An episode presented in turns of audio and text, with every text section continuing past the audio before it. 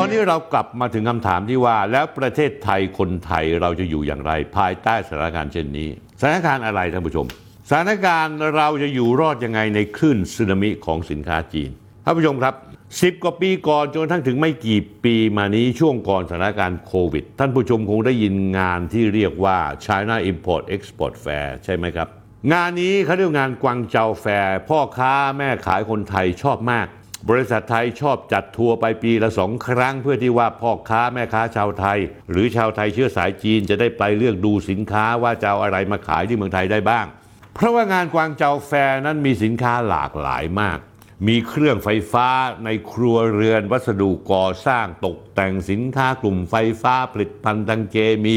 ยานพาหนะอะไหล่ตามด้วยอุปกรณ์เครื่องจักรไปจนถึงสินค้าอุปโภคบริโภคทั่วไปได้แก่เครื่องครัว ผลิตภัณฑ์ดูแลสุขภาพผลิตภัณฑ์เซรามิกทั่วไป สินค้าสำหรับสัตว์เลี้ยงก็มีสินค้ากลุ่มกิฟต์ช็อปเช่นของเล่น สินค้าแต่งบ้านเฟอร์นิเจอร์ เครื่องแก้ว เครื่องแต่งกาย รองเท้ากระเป๋าอุปกรณ์ทางการแพทย์ทางยา และอื่นๆอีกมาก ยังไม่นับนะยังที่พ่อค้าแม่ขายคนไทยที่ชอบเดินไปที่เมืองอูอี้อู เมืองอี้อูคือเมืองอะไรคือเป็นเมืองส่งสินค้าชื่อดังโลก มีฉายาในโลกว่าเป็นซูเปอร์มาร์เก็ตของโลกคือจะต้องการอะไรในโลกนี้เพื่อการขายเนี่ยไปที่เมืองอี้อูเจอหมดของที่มีคุณภาพแต่ก่อนอาจจะไม่ดีตอนนี้ดีหมด และก็ราคาถูกมาก สถานการณ์การซื้อสินค้าจีนมาขายในประเทศไทยในวันวันนั้นเป็นยังไงหลายหลายท่านคงได้ยินมาแล้ว ว่าภายหลังจากการแพร่ระบาดโควิด -19 ทุกอย่างจะเปลี่ยนไปสิ้นเชิงท่านผู้ชมลองมาชมภาพง่ายๆ ถึงพฤติกรรมผู้บริโภค ณ ปัจจุบันที่คุ้นเคยการ สั่งซื้อของผ่านแพลตฟอร์มออนไลน์ และรับสินค้ามาส่งถึงหน้าบ้านท่านผู้ชมครับ เราอย่าโกหกตัวเราเอง แพลตฟอร์มออนไลน์ทุกวันนี้ใครเป็นรายใหญ่ และถามต่อครับ เครือข่ายโลจิสติกแพลตฟอร์มเดลิเวอรี่ส่งสินค้าตอนนี้ใครคุมใครเป็นนายทุนรายใหญ่ท่านผู้ชมครับ ช่วยไม่ได้เป็นเรื่องน่าเศร้า จีนเป็นคนคุมช้อปปี้ Lazada Kerry Flash Express J&T ผมยกตัวอย่างให้ฟังง่ายๆเคอรี่กับ J&T ขาใหญ่วงการเดลิเวอรี่เอกชนของเมืองไทย c u r r y Express รายงานต่อตลาดทรัพย์ว่าบริษัท Forest Harmony Holding Company Limited ได้เข้ามามีอำนาจควบคุมหุ้นของบริษัท Kerry Express ประเทศไทย คิดเป็นจำนวน 52.14%โดยบริษัทนี้เป็นบริษัทย่อยของบริษัท SF Holding ซึ่งเป็นผู้ให้บริการขนส่งพัสดุด่วนจากประเทศจีน เขาซื้อหุ้น Curry จากฮ่องกง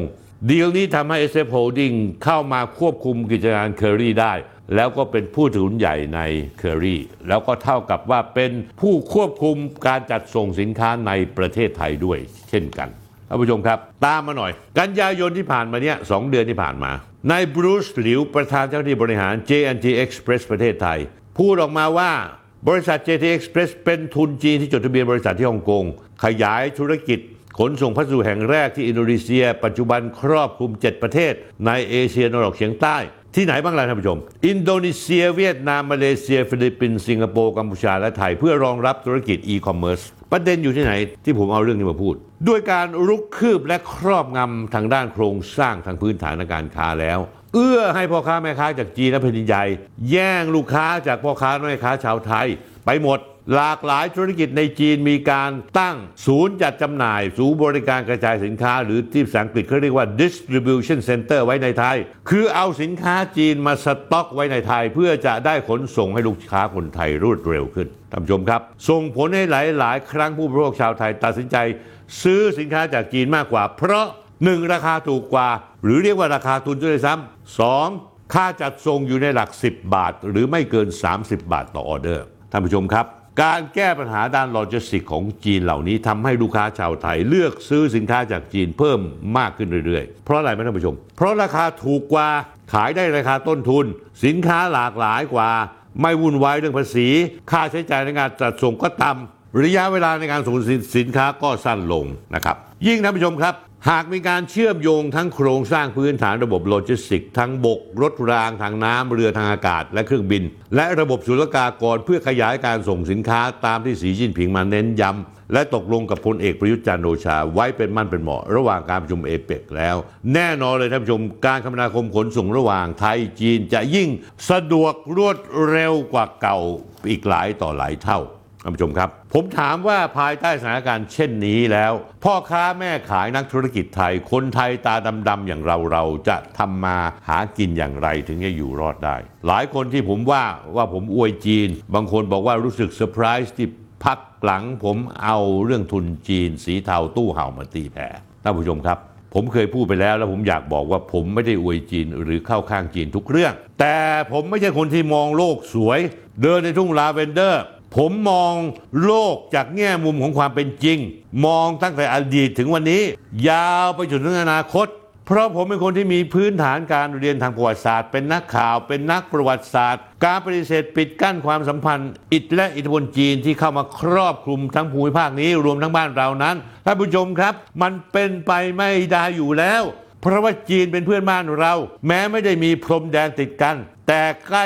มากๆ ไม่ใช่แค่เราหรอกประเทศใหญ่ๆมหาอำนาจด้านอื่นของโลกก็ปฏิเสธอิทธิพลของจีนไม่ได้ ยกตัวอย่างเช่นซาอุดิอาระเบียมาซบจีนถอยห่างจากสหรัฐ วันนี้ภายใต้การขับเคลื่อนของมงกุฎราชกุมารมูฮัมหมัดบินซาลมันและนายกรัฐมนตรีแห่งราชอาณาจักรซาอุดิอาระเบียไม่มีทางเนี่ยกลับไปญาติดีอเมริกาอีก และตะวันตกอีกต่อไป ล่าสุดท่านผู้ชมรู้ไหมว่า กองทัพซาอุได้หันไปซื้ออาวุธจากจีนและเกาหลีใต้แทนที่จะซื้ออาวุธจากอเมริกา ซาอุดิอาระเบียกับอเมริกาเริ่มบาดหมางกันในยุคประธานาธิบดีโจไบเดนซึ่งกล่าวหาพยายามจะนำตัวเจ้าชายมงกุฎราชกุมารนายกรัฐมนตรีซาอุดิอาระเบียไปขึ้นศาลสหรัฐ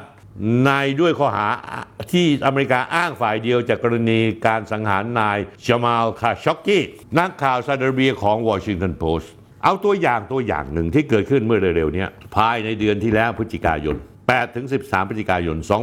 2565 ที่ผ่านมาท่านผู้ชมรู้จีน จัดงานนิทรรศการการบินและอากาศนานาชาติ Air Show China ครั้งที่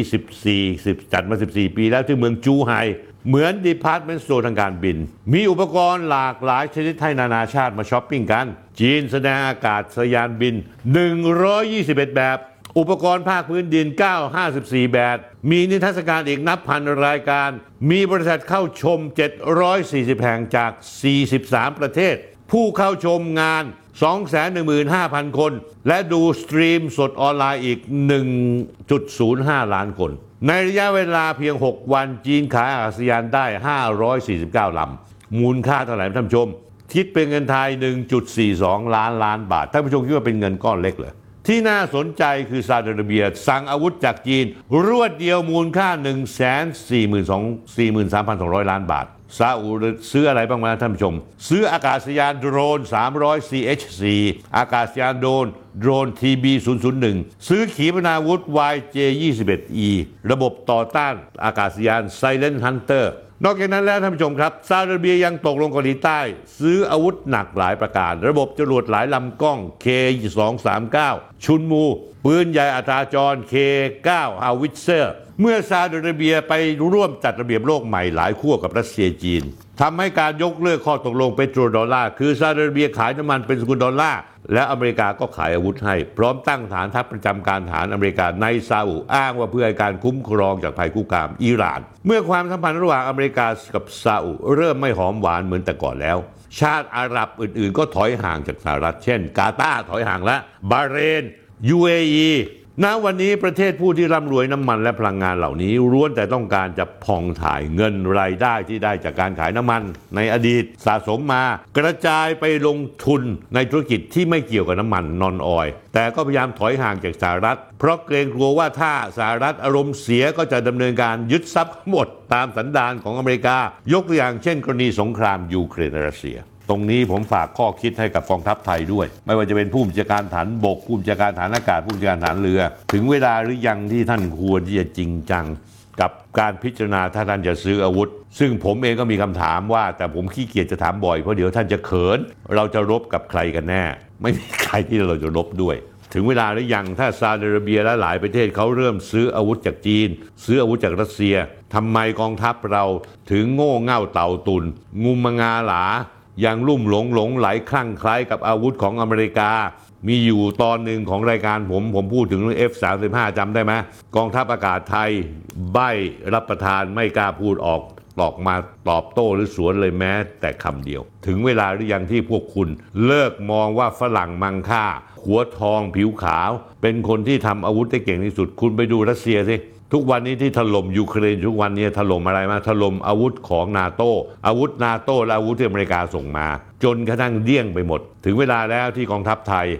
เลิกนับถืออาวุธของทางตะวันตกว่าเป็นอาวุธของบิดาเรา หันกลับมาดูเพื่อนบ้านเราดีกว่า ถ้าจำเป็นต้องซื้ออาวุธ